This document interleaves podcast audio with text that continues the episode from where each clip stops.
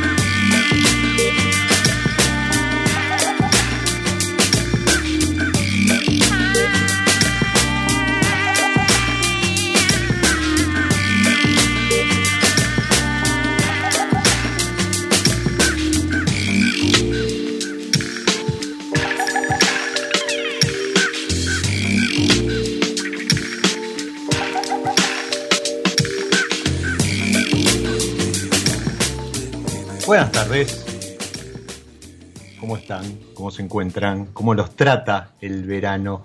Ideal para hacer una pausa en, este arranque de año tan agitado, pero llegó el momento del recreo, del disfrute de este eh, espacio para los sentidos, el que proponemos desde mi lado B, episodio episodio. Y lo hacíamos como siempre con, con la música que nos trae la gente de Invention junto a, al invitado, a la invitada, protagonista de hoy.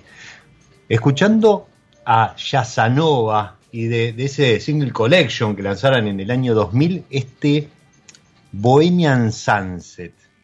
Y, y yo los quiero invitar a que cierren los ojos por un momento y nos transportemos acá nomás, cruzando el charco, como se le dice al Río de la Plata, y, y a esta hora, imaginen, playa, atardecer, atardecer bohemio, en, esos rincones que tiene Uruguay, que nos regala eh, todo el año, y, y, nos ponemos a disfrutar de, un Tanat, de, de, un Cabernet Franc, o algo que me llama mucho la atención, Lágrima Christi. No me pregunten a mí de dónde viene, yo algo estuve leyendo, pero mejor se lo vamos a preguntar a ella, nuestra protagonista de hoy. Bienvenida, Fiore Fagiani, a mi lado B. Hola Diego, ¿cómo estás? ¿Todo bien? Todo muy bien, todo muy bien. Me eh, encantó el tema, muy ¿te lindo encantó? tema. Bien, encantó, ¿no? como para esta hora, copa en mano, relajar. Bueno, vos me dijiste, estabas en, en, en la playa en, en, en Sí. Uruguay, eh, tienen el, el- la dicha de, de- de recibir ustedes el atardecer sobre, sobre el río, sobre, sobre este, Sí, eh, este mar enorme que es el río de la Plata, eh, así como nosotros en, en Mendoza lo disfrutamos sobre las, la- las montañas y, y ustedes lo ven sobre el río y sobre los viñedos. En, un crecimiento que ha tenido Uruguay en el último, un, no sé si un crecimiento, un renacer en cuanto al vino, ¿verdad? E, es como que en los últimos cinco o seis años se, se volvió a reactivar la industria, algo como, como lo que había pasado en, en Argentina, no en Cuyo, sino en el resto del país, que por diferentes motivos se había frenado, prácticamente desaparecido, y hoy está de vuelta en auge. Y ustedes están viviendo ese, ese boom. Totalmente, sí, el crecimiento es impresionante.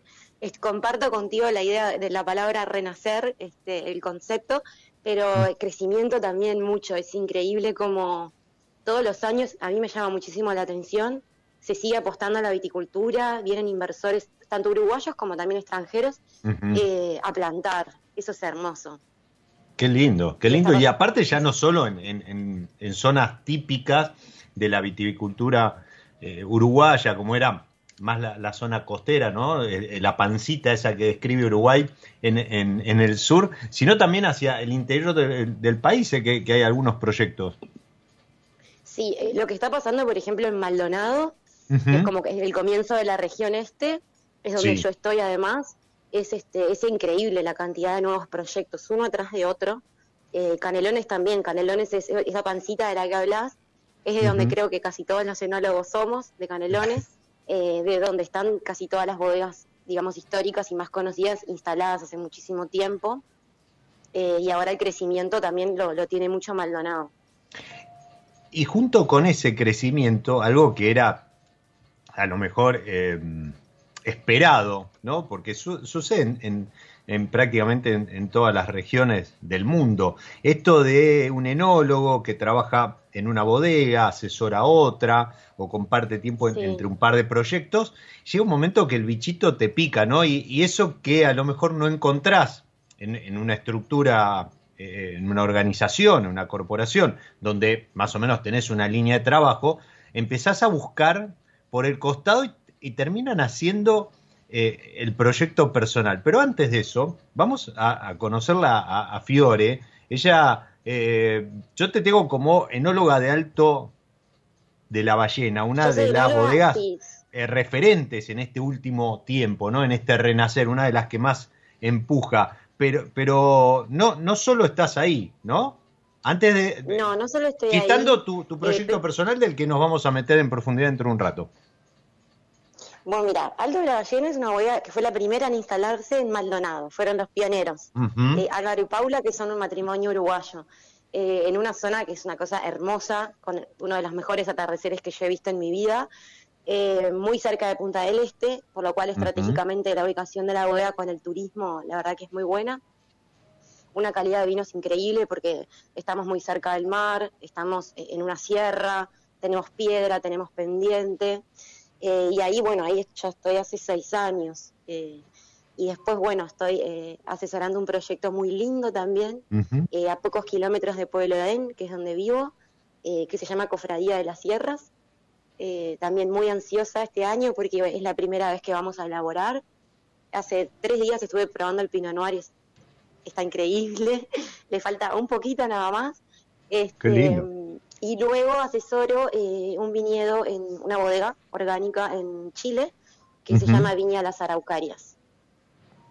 Se me hace que es de, región sur, ¿verdad? Región sur, sí. Eh, Maipo, la zona de Milipilla. Bien. Eh, ¿Vos dónde estudiaste? Entre todo eso me he dividido sí, no, no. Eh, imagino que, no, te debes aburrir.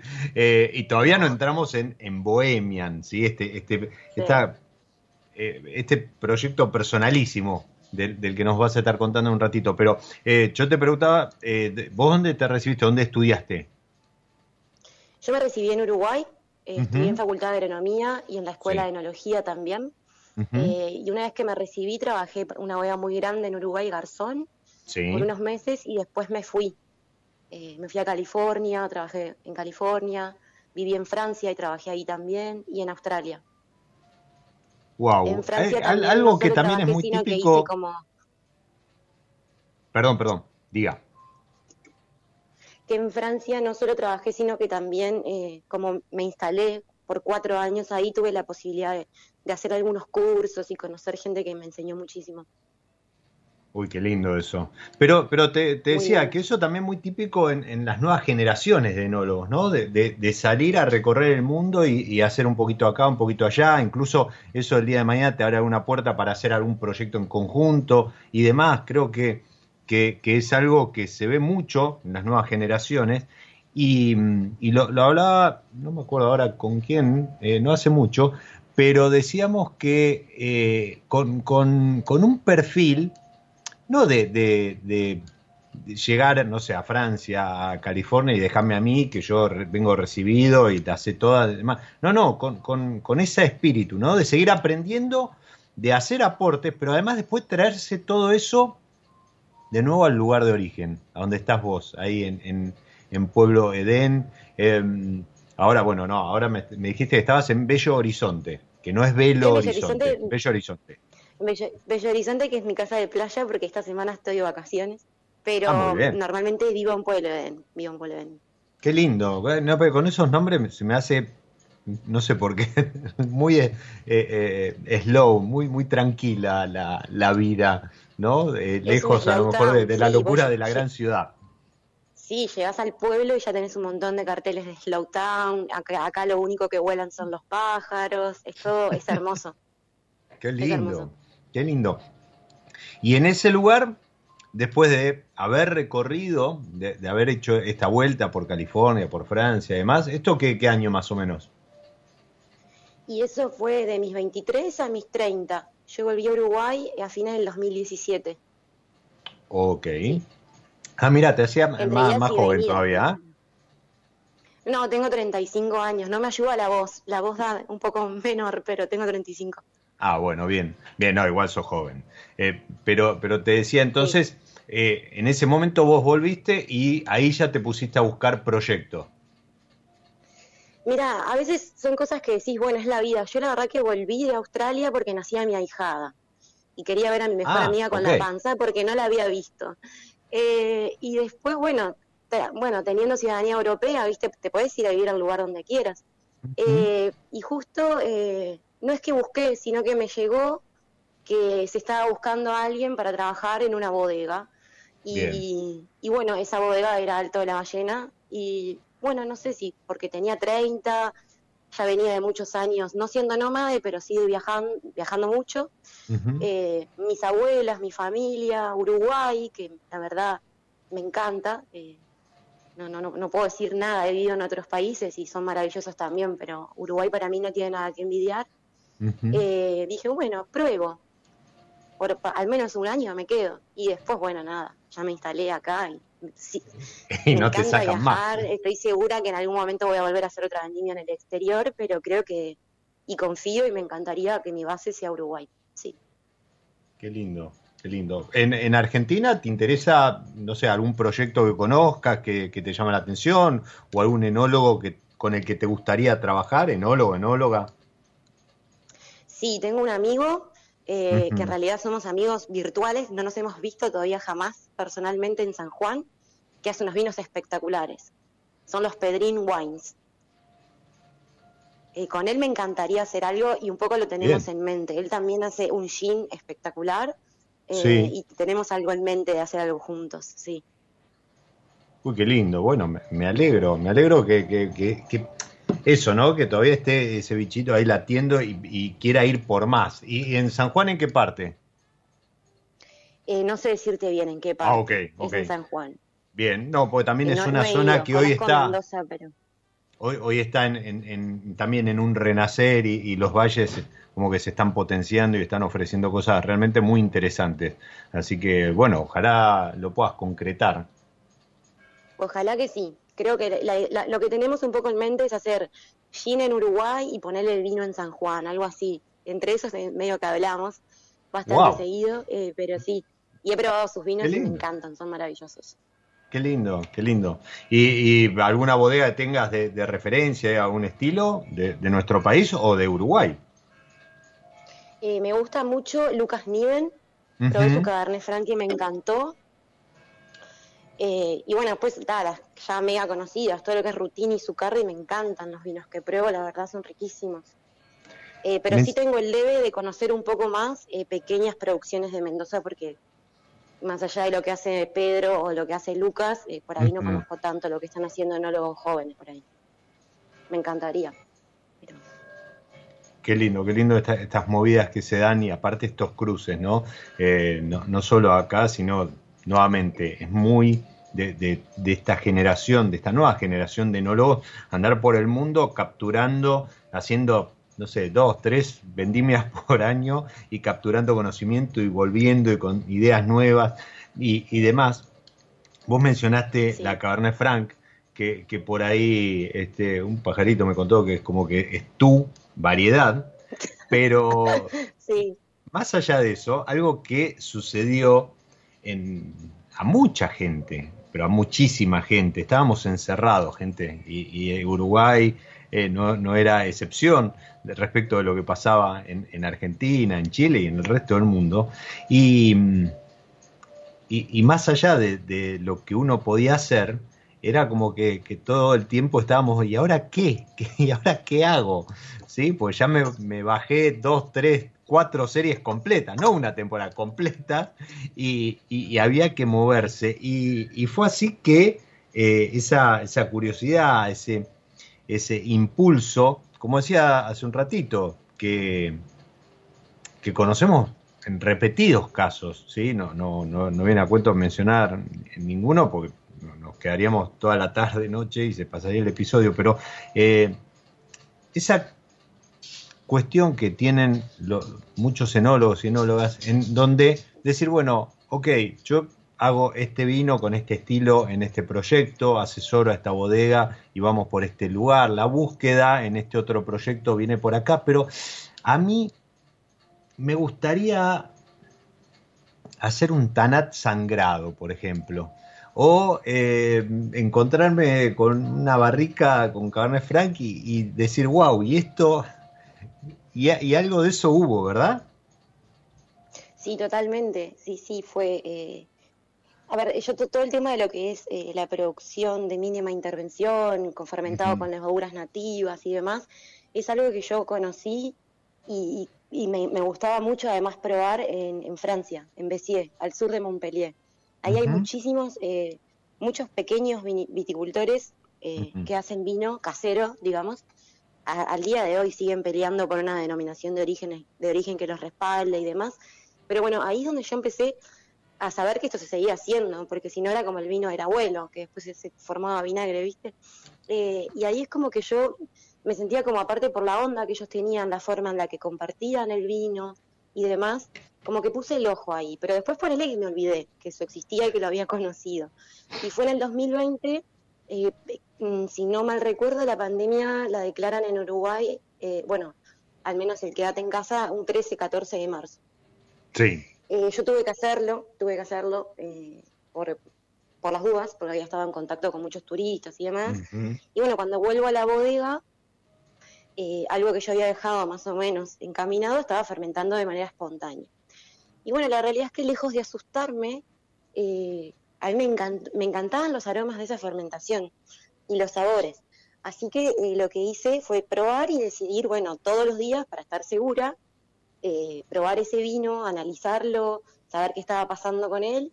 Y así es que surge el primer vino Bohemian by Fiore, Levas Nativas Tanat 2020. Eh, eso fue lo primero, digamos. Lo de levas nativas, obviamente, referencia a que no había levaduras agregadas, ¿no? Exacto. Eh, claro, son levaduras espontáneas que están presentes en la uva. Bien. ¿Y, esto que, era una cosecha que se había hecho ese mismo 2020 o...? Sí, mismo el 2020. Ok. Eh, mismo el 2020, sí, sí, ese fue el primer, el, el primer vino que hice. Después de a poquito, durante el 2021 y 2022 me animé un poco más ya confiando en que lo que había hecho era algo que a mí me tenía como súper conforme y, muy feliz. Ya más buscado. ¿Y qué, qué fue lo que te, atrapó de, de, ese vino? Mira, yo considero ¿Te, te llevó a Francia? ¿Fue eso? ¿Te, te, llevó a, ese, esos pueblitos, esos, a esos vinos que, que, habían quedado en algún lugar de, de la, de la memoria emotiva? Sí, sí. Me, me, o sea, volví a recordar que había estado ahí fue increíble. eh, porque viste que la, la, vida pasa y qué sé yo, no sé, en la vorágine de cosas que vas haciendo hay momentos que por ahí ni te acordás que los viviste. Y eso me hizo acordar mucho a, esas dos vendimias que, yo tanto visitaba a estos productores. Eh, y nada, fue maravilloso.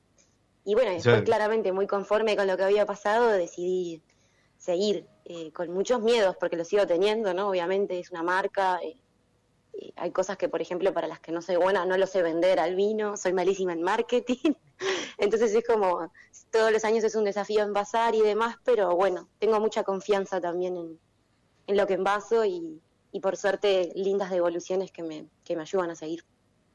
Yo, a ver, siempre está la, la la cuestión ¿no? del Tanat uruguayo o el Tanat argentino. Cuando hablamos del Tanat argentino, eh, omitiendo a lo mejor que hay Tanat en, otras regiones como Entre Ríos y demás, y con una clara referencia a el NOA, que es donde el Tanat se, afincó. Y yo siempre digo, si, vas a, probar Tanat del norte argentino, de, Salta, de, Tucumán ¿sí? o, Jujuy, eh, y después vas a ir por, por uno de, Uruguay o de Entre Ríos, ¿sí? Este, de la zona del Río de la Plata, eh, tenés que cambiar el chip.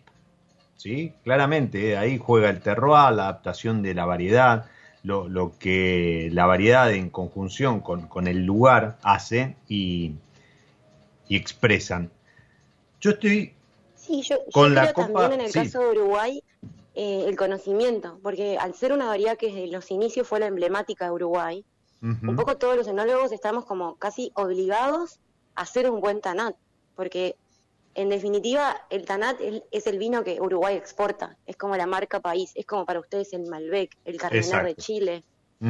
Eh, nosotros por ahí tenemos clima para hacer, si me preguntas, variedades que incluso mejores, pero bueno, el tanat es lo que nos identifica en el mundo, ¿entendés? Entonces es un poco también muchos años de estudio, hace 15 años teníamos otro tanat en Uruguay. Bueno, pero yo, iba a apuntar. Que iba a apuntar a, eso, a que lo que estoy tomando en copa, que es el Levas Nativas Tanat 2022 de Bohemian by Fiore, no se parece a nada de lo que provee la variedad. Ni, ni, de Uruguay, ni Entre Ríos, ni de, provincia de Buenos Aires, ni, del norte. Eh, es, es otra cosa es otro, otro vino. Sí, es un, eh, poco, es un poco la idea. Es, así. Si sentís eso, eh, eh, estoy, en, estoy en lo correcto. Es un poco, es mi idea, hacer un tanat que sea distinto. Primero por, que resalte otras características del tanat. Bueno, sí, totalmente. pero primero por, por el, peso en boca, es mucho más ligero, e incluso a, la luz uno puede ver que, que, no es ese tanat que todos conocemos por tánico, y, que este, de, un lado y del otro del Río de la Plata expresa eso con, mucha fuerza, ¿no? Este, pero, pero además con una, explosión de, fruta fresca, fruta roja, eh, increíble. Sí, bueno, es, un poco, desde el inicio fue, fue mi idea eh, hacer un tanat. A ver, voy a ser muy honesta, básicamente en el 2020 eh, cuando, cuando envasé el primer eh, Tanat, eh, yo comentaba, y, es la realidad, bueno, hice el Tanat que a mí me gusta, en definitiva, ¿no? O, de la forma en la que yo más lo disfruto. por ahí, a mí los vinos de tanto cuerpo, tan tánicos y demás, con tanta estructura, por ahí no son los que yo elijo tomar. Que es un poco también cuando decidís envasar y sos enólogo, decís, bueno, claro, yo, yo puedo hacer este vino, pero no, yo no puedo saber qué tanto va a gustar o qué evoluciones va, va a tener. Y que, está, que es distinto está muy claro. Eh, después si gusta o no es, es algo de, cada, de cada uno y, yo respeto absolutamente todas las opiniones. Con el tema con el que arrancamos el programa y este Tanat, imposible, vos que estás del otro lado, no transportarte a un atardecer en la playa, porque es ideal para esta hora, eh, sin, llegar a lo mejor a, lo ligero de, un, rosado, a lo mejor una criolla eh, o, un pinot noir eh, más, más ligero. aporta algo de cuerpo, pero de vuelta fresco, lo estoy tomando estaba frío cuando lo saqué de, del frío, valga la redundancia, eh, ahora está en una temperatura ideal porque de vuelta eh, se empezó a abrir y expresa esto que, mencionaba, esta, esta fruta fresca, eh, roja, ni siquiera este, hay, fruta negra, y, mm, y, con una acidez que lo hace todavía más, más fresco. Y, mm, y el tema con el que arrancamos era Bohemian Sunset de Yasanova, porque hubiese sido muy obvio caer en Rapsodia Bohemia. Ahora, Bohemian by Fiore tiene mucho de Rapsodia Bohemia, ¿no? Muchísimo, sí, sí. Eh, esa canción era la favorita de mi papá y con mi hermana desde que éramos chiquititas eh, cantábamos sin, sin saber inglés, pero por fonética, de escucharla tanto, como la cantamos todos, más o menos. Claro, bueno, sí, hay una parte que creo que yo todavía no, la sé. Este, y bueno, ese, esa canción, mi papá eh, falleció hace muchos años, cuando nosotros teníamos 21, y esa canción y ese nombre me, me lleva a los momentos más felices de mi vida. Así que es un poco por eso. Y bueno, no te voy a mentir de que también tengo un estilo de vida bastante bohemio, pero no, la realidad del nombre tiene que ver con la canción, sí. Eh, a ver, creo que todo tiene que ver con todo. Y, seguramente en algún lugar de, de, tu cuerpo, de tu cabeza, eh, esa rapsodia bohemia hizo que eh, hoy fueses más bohemia de, lo que hubiese sido si no hubiese tenido tanto impacto. Pero, pero te imaginaba así por esto que comentabas, por la, casa en la playa, por, estos pueblos que, te deslumbraron en Francia, por este estilo de vino. Y, creo que tu papá seguramente está, muy orgulloso de vos, no solo por el nombre, sino por, esto que está llevando adelante con, con tanta pasión, porque de vuelta, eh, Fiore con sus 35 años, dijimos, dos bodegas, asesora una en Chile, tiene su proyecto personal, no descarta volver a ser vendimia en algún lugar del mundo y seguramente vendrán muchas cosas más. Como por ejemplo esto que nació medio de casualidad, encontrándose con, algo que, que, ella había dejado para, para elaborar. Esto fue en Alto de la Ballena, Alto de la Ballena. Sí, Alto de la Ballena, sí. Bien, y eh, ahí te, dijeron, no, pará, porque ese tanate era mío. O, aceptaron, aceptaron de muy buen modo que, vos dijeras, no, pará, este, esta frutita fresca, esta, estas levaduras nativas haciendo de lo suyo, me lo llevo. ¿Sabes que sí?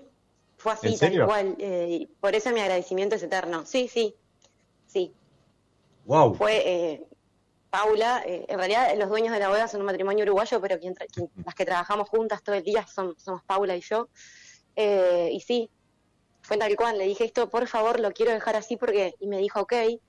Eh, y eso, eso fue un apoyo que es, fue muy, muy lindo para mí y yo todavía lo agradezco un montón.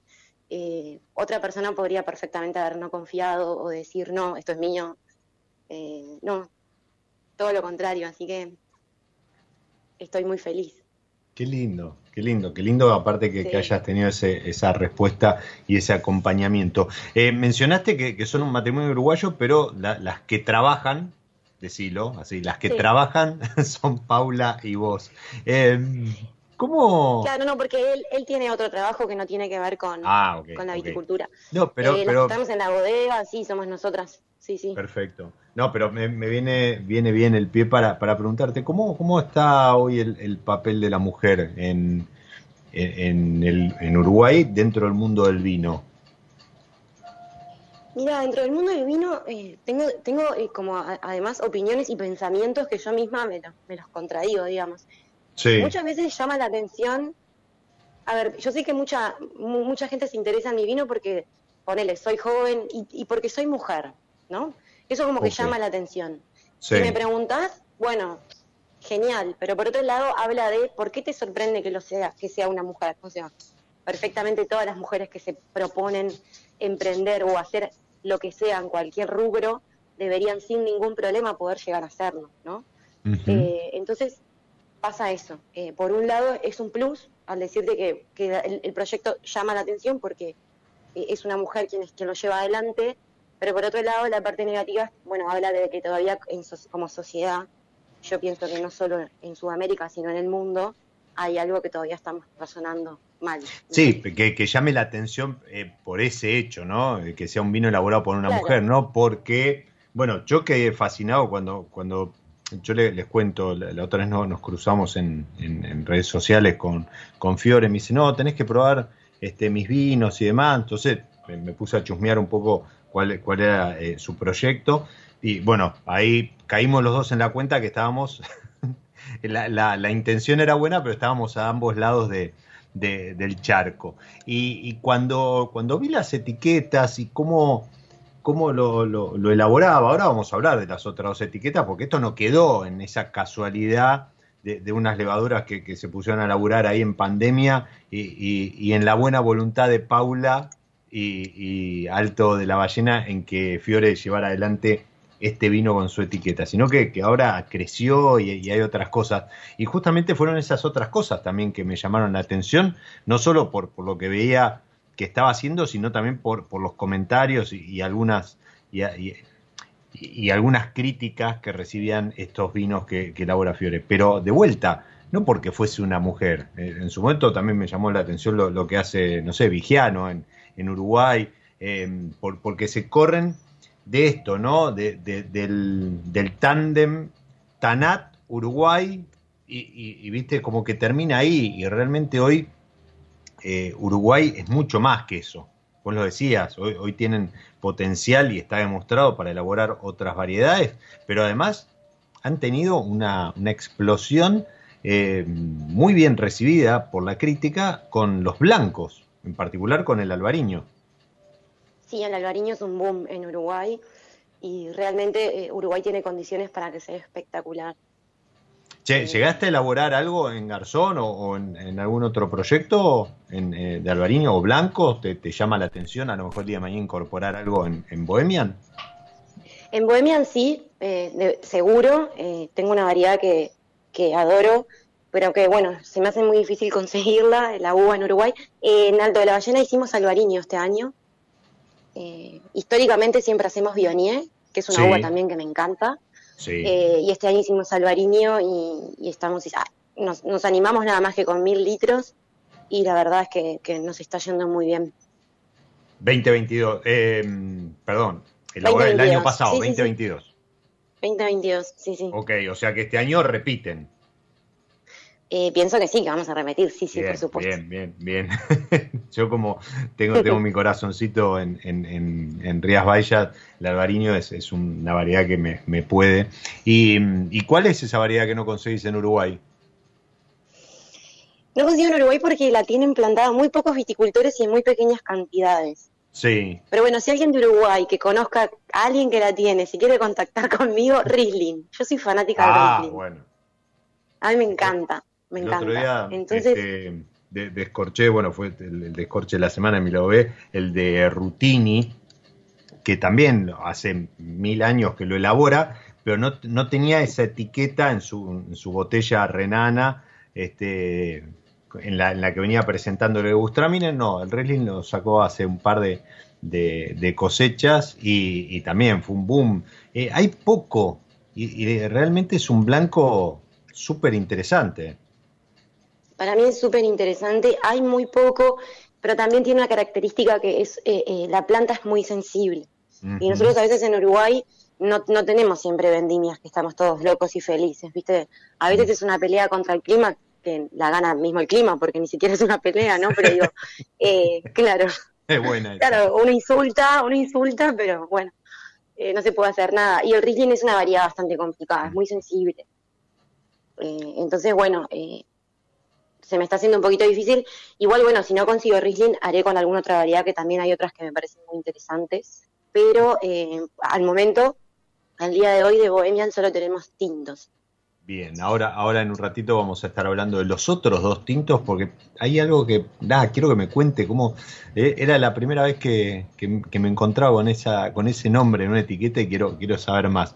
Pero si vos estás en Uruguay o estás en Argentina y tenés a una plantita, ¿sí? algún, algún este, algún sarmiento, algo para compartirle a Fiore de Wrestling. Bueno, en, acá en Chapadmalal hay si no me equivoco, en Costa y Pampa. Eh, así que perfectamente podría, podría este, llegar a, ver en Bohemian ese rating que tanto quiere Fiore. Eh, yo estoy en un día como hoy hidratándome con, San Pellegrino, pero, pero además disfrutando de este, de este Tanat de vuelta. Es, es para esta hora, es para esta hora, es para tomarlo así, frío, disfrutar de la pausa, disfrutar del atardecer y, disfrutar de esta pausa dentro de la pausa, como, hacemos siempre en, mi lado B, que no, nos prestamos, le seguimos la corriente a la gente de San Felicien, que, nos desafía y, y, nos invita a jugar en esto de hacer un acuerdo, un maridaje entre algunas de las variedades que, que tiene San Felicien en su, su portfolio y algo de música. Para hoy, hablando de tintos, elegí la Sangiovese, que no hay manera que no te transporte a la Toscana.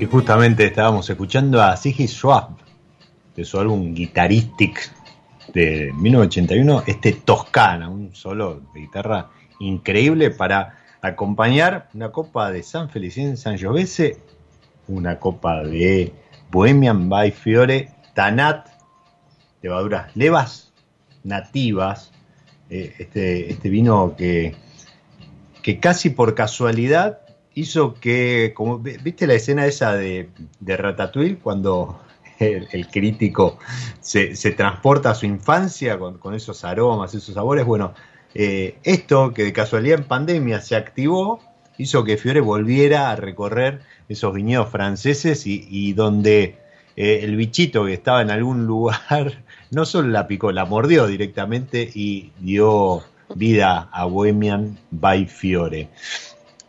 Eh, pero no solo quedó ahí, lo, comentábamos, lo comentábamos hace un rato, no, no, quedó solamente ahí en, esto de eh, algo que surgió por casualidad, que le encantó el, estilo, este Tanat eh, más sangrado, que lo hace más ligero, pero con, su estructura, con, una explosión de, aromas, sino que fue por más. Y, y en ese ir por más, Bohemian hoy tiene otras dos etiquetas. Yo me voy a centrar en una que reza, valga, valga la, mención, que reza en su etiqueta Lágrima Christi, lágrima de Cristo. ¿Qué, es esto, eh, Fiore? Porque uno podría asociarlo, no sé, vino de misa. Claro, o como que yo fuera una gran fanática de la religión, digamos, pero no, no, no, no tiene, claro, ninguna de las dos cosas. No, no, no, no. Respetuosa de todo, pero fan de nada. No, eh, se conoce como lágrima cristi en Uruguay a una variedad que es tinta tintorera. Eh, con esto lo que quiero decir es que ya la uva, cuando vos apretás el grano, tiene ya color y te mancha ropa, equipo, lo que sea. Eh, en Uruguay la tienen algunos. perdón, contémosle a la gente que está al otro lado que en los vinos tintos el color no viene de la pulpa de la uva, viene de la piel. La pulpa en en el 99.5% de los casos de las uvas, la pulpa es transparente. Pero existen este, estos, estas variedades que son 5, 6, creo que no llegan a 10 en el mundo, que se las conoce como tintoreras justamente por eso, porque la pulpa además tiene color y que históricamente se las utilizaba, acá en Argentina también hay una, se las utilizaba para eh, agregar color, intensificar el color de los vinos cuando los vinos eh, podían salir un poco más ligeros, ¿no? Exacto, y en Uruguay es, es, igual. Eh, los viticultores que la, que la trabajan la, utilizan justamente por un aporte de color en algún año de mucha lluvia, tenés dilución, qué sé yo, bueno, con un 5 o 10% de la grima Christi eh, mejoras un montón el, el, color de, cualquiera, de cualquier vino tinto. En mi caso, eh, honestamente, fue eh, ese motivo por el cual eh, quise trabajar con esa uva, por temor a que mi Cabernet Franc, por ejemplo, quedara con un color disminuido. pero la realidad es que, viste, bueno, es, siempre es todo esa prueba y error. Durante la fermentación me di cuenta que, claro, me di cuenta que lo que, esto fue en el 2021, que, que empecé con esta variedad, ¿no? que los aromas que me estaba dando era algo que no, que no quería mezclar. Y a su vez eh, también la realidad es que el Cabernet Franc no, no le faltó color. Entonces dije, bueno, yo esto no lo voy a dejar porque sí o lo voy a cortar. No, no, o sea, quiero saber realmente cómo es un Lacrima Christi en Uruguay. Así que terminó su fermentación, eh, tuvo su paso por cemento, hay un par de barricas. Eh, en 2022, otro año que quise hacerlo y la realidad es que no me falló. Y conforme, o sea, conforme con el producto decidí envasar Lágrima Christi, esa, esa es la realidad. No hay mucha, no hay mucha magia, fue ahí aprendiendo, probando la fermentación, los aromas que, me daban, era mucha ciruela, mucha fruta, yo no lo esperaba. Era la primera vez que trabajaba con esa uva eh, realmente y me llamó mucho la atención, me pareció muy noble el resultado. Entonces dije, bueno, lo envaso. También con mucho miedo, porque claro, es una variedad que nadie conoce. Eh, y además conocida, al menos con ese nombre y en Uruguay, por ser una uva que nada más te aporta color, no te da ni aromas ni sabores. Eh, pero la realidad es que estoy contenta porque justamente por no ser conocida, la realidad es que a la gente le interesa mucho y he tenido muy lindas devoluciones. Así que, que fue un poco así, como, como todo, ¿no? En vendimia surgen cosas que uno no piensa ni imagina. Para vos que estás del otro lado, esta, esta uva toma el nombre de una denominación de origen que hay en la zona de campaña, el otro día en una historia lo, comentaba, que se, se llama la Crima Christi, cuando la, variedad, las variedades que se utilizan en la elaboración de los vinos de esta denominación de origen son la Gliánico, conocida acá en Argentina también, y la Piediroso. Entiendo que la Lágrima Christi en Uruguay es esta segunda. Es la Piediroso, sí. Bien, ok. Eh, todo el color eh, que no tenía eh, el Tanat lo tiene este vino. Es impresionante, es impresionante. Y lo que uno podría decir, uy, bueno, esto ahora cuando me lo lleve a la boca me, va a partir, va a ser pesado y demás.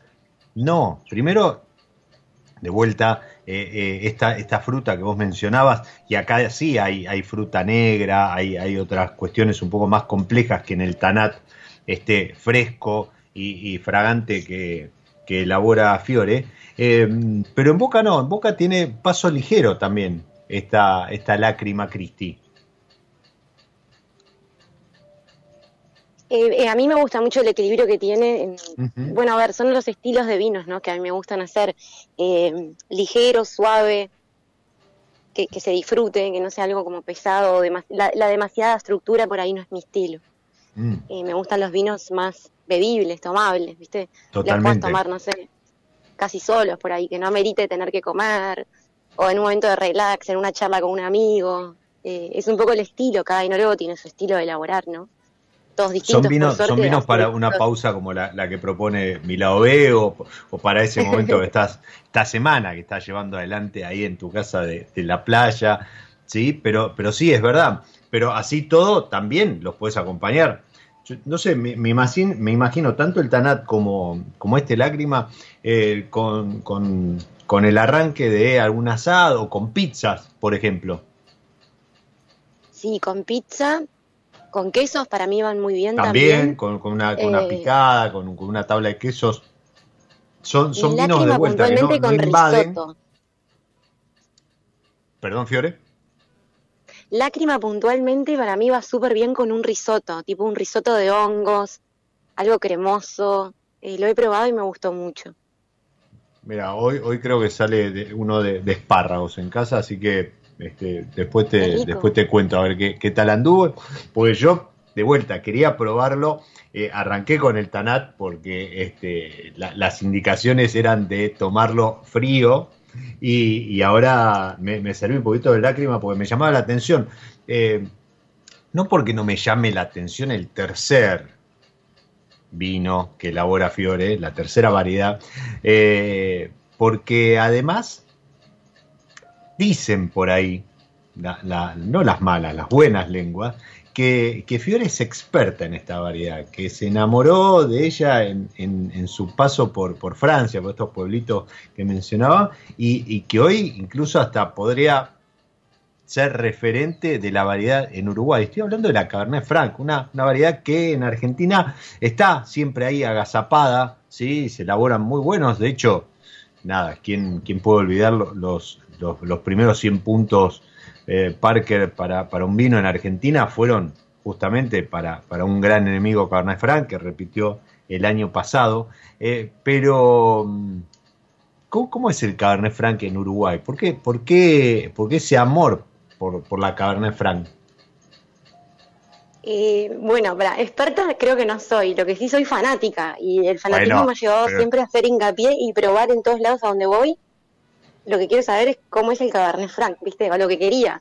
Pero te em, lleva, te lleva, ok, no, no somos expertos, está bien, a lo mejor es un es una etiqueta que, implica eh, algunas cuestiones de las que a priori no, no, no, te, no te querrías hacer cargo, pero, pero la, realidad es que de probar, probar y probar, o sea. Sí. de, sí, de, tanto probar, claro, vas afinando como de las personas que más conoce Cabernet Franc en Uruguay o que más ha probado Ahí va. Eso sí, soy muy fan eh, en general de todos los países eh, de, la Cabernet Franc. Eh, como planta es, es, muy noble, es muy resistente, es rústica, aguanta cualquier tipo de clima, es versátil. o sea, porque... lo, que no te da la, la Riesling, por ejemplo. Exacto, ¿viste? Eh, para mí es muy versátil también porque un rosado de Cabernet Franc tiene una fruta y unas notas herbáceas y una frescura increíble. Eh, a mí me, es, una variedad que me enamora, me encanta, me encanta. Eh, hace años que soy, que soy fanática, sé cuál es el estilo que a mí me gusta de Cabernet Franc, que es una mezcla entre fruta y, todo lo que tiene, todo su aporte de aromas herbáceos, a bosque, mineral. Y entonces un poco jugando con eso es que, es que bueno, que hice el Cabernet Franc de Bohemian.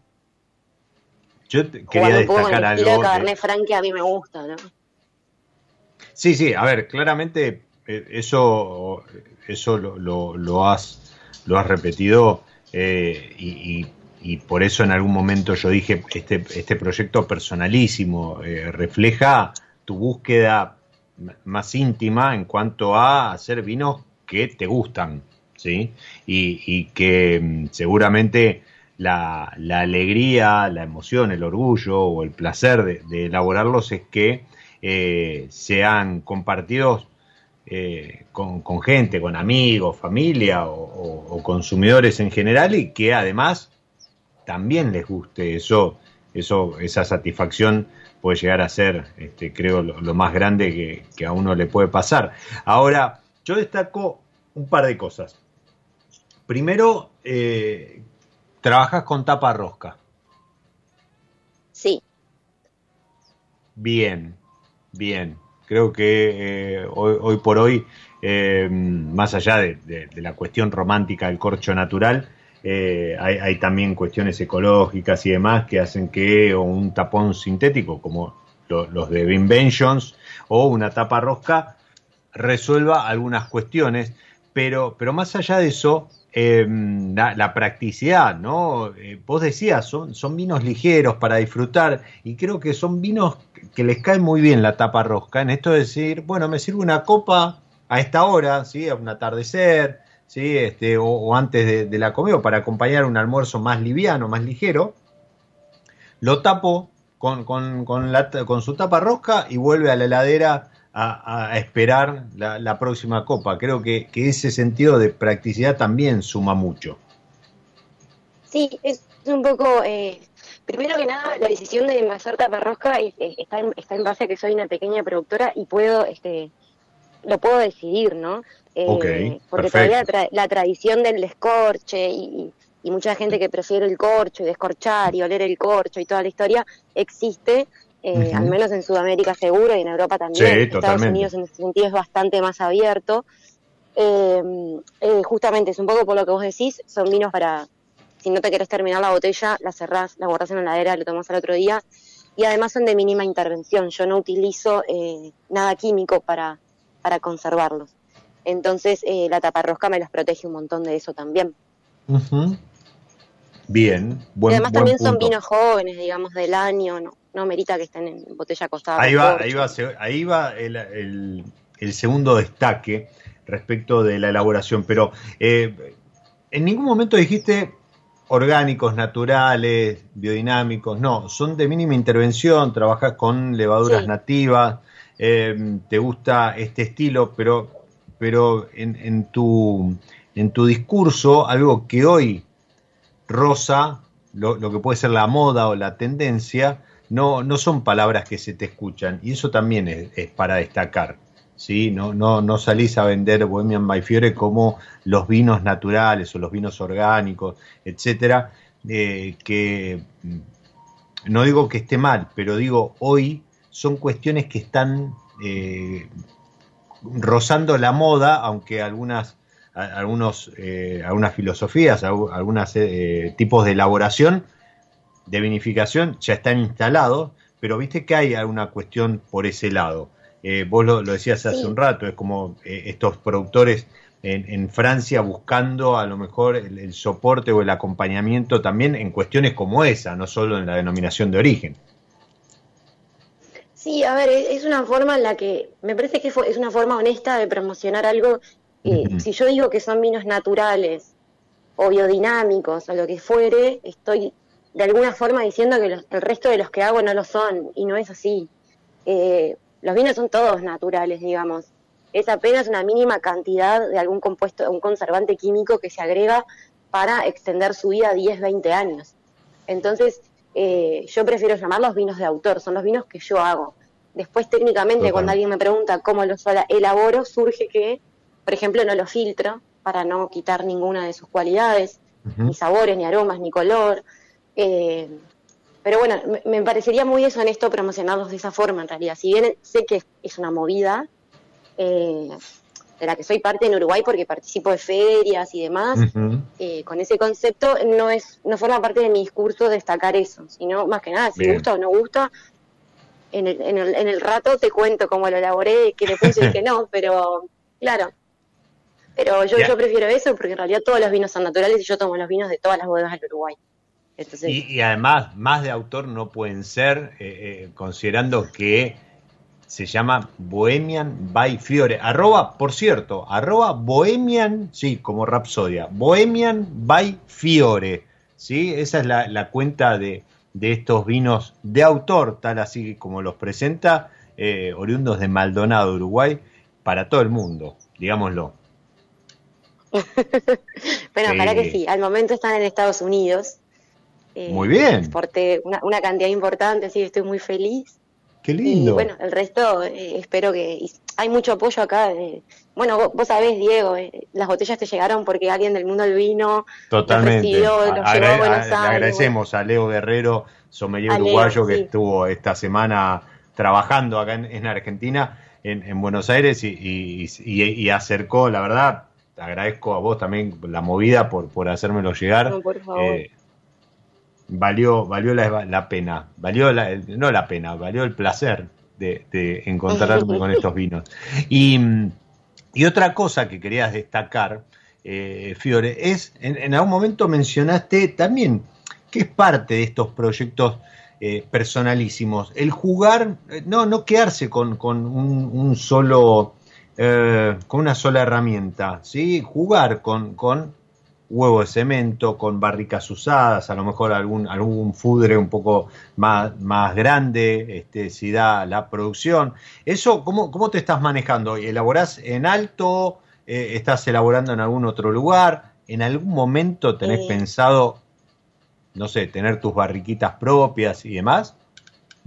Ya tengo, barriquitas tengo, tengo. Muy bien. Sí, me, me pude comprar el año pasado de tercer uso. Bien. Eh, pero igual la realidad es que, bueno, eh, económicamente nuevas no hubiera podido comprar, pero ponerle que hubiera tenido el dinero tampoco es una búsqueda que yo eh, que yo tenga. Eh, la madera para mí tiene que estar presente, pero de una forma muy sutil. a mí me gusta mucho cuando vos tomás un determinado vino, una determinada variedad, y vos sentís que la fruta de esa variedad está presente, la tipicidad. Eso es lo que a mí más me interesa tener en, en mis vinos. Entonces, la verdad que todo el tema de las barricas nuevas o un súper, eh, digamos, eh, sí, eh, una súper nota de barrica no es mi estilo. lo, respeto, obviamente, el de todo el mundo, pero no es mi estilo. Me gusta más, como, como hablábamos anteriormente, vinos más ligeros, para mí que sean más, que representen la fruta. Entonces, tengo unas barriquitas que, bueno, que son las que usé para el Cabernet Franc, que es, es 2021, y después todo cemento sí, todo cemento.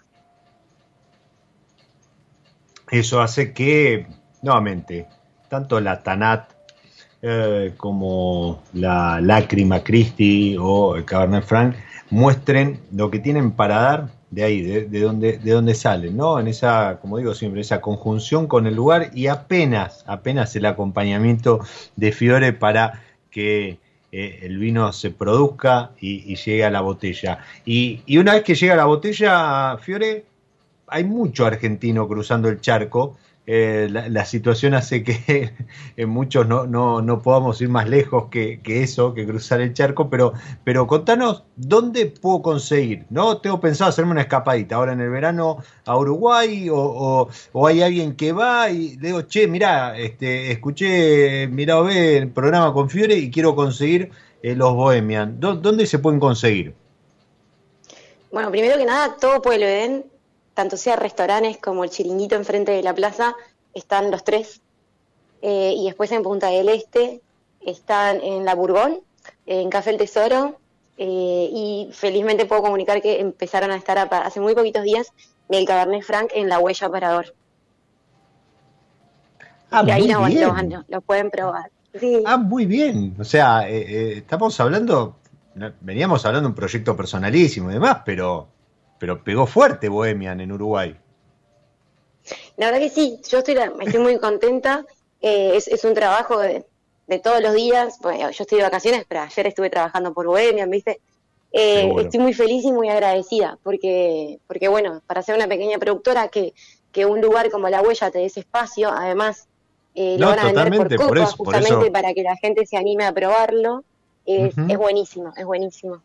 No, son, son lugares, mencionaste hay un par de lugares referentes de la gastronomía en, Uruguay, así que felicitaciones por eso, felicitaciones en realidad por, por todo, Bohemian by Fiore, y, y vos que estás del otro lado, si no, escribile arroba Bohemian by Fiore y de, de alguna manera algo, eh, algún planeta se va a alinear, algún lágrima Christi se va, se va a poner en conjunción con el Tanat y con el Cabernet Franc como para, para que puedas encontrarte con, estos vinos y probarlos y, disfrutarlos, eh, porque realmente eh, hablan de esto, de la pasión por elaborar algo más allá de esa casualidad que, que se dio.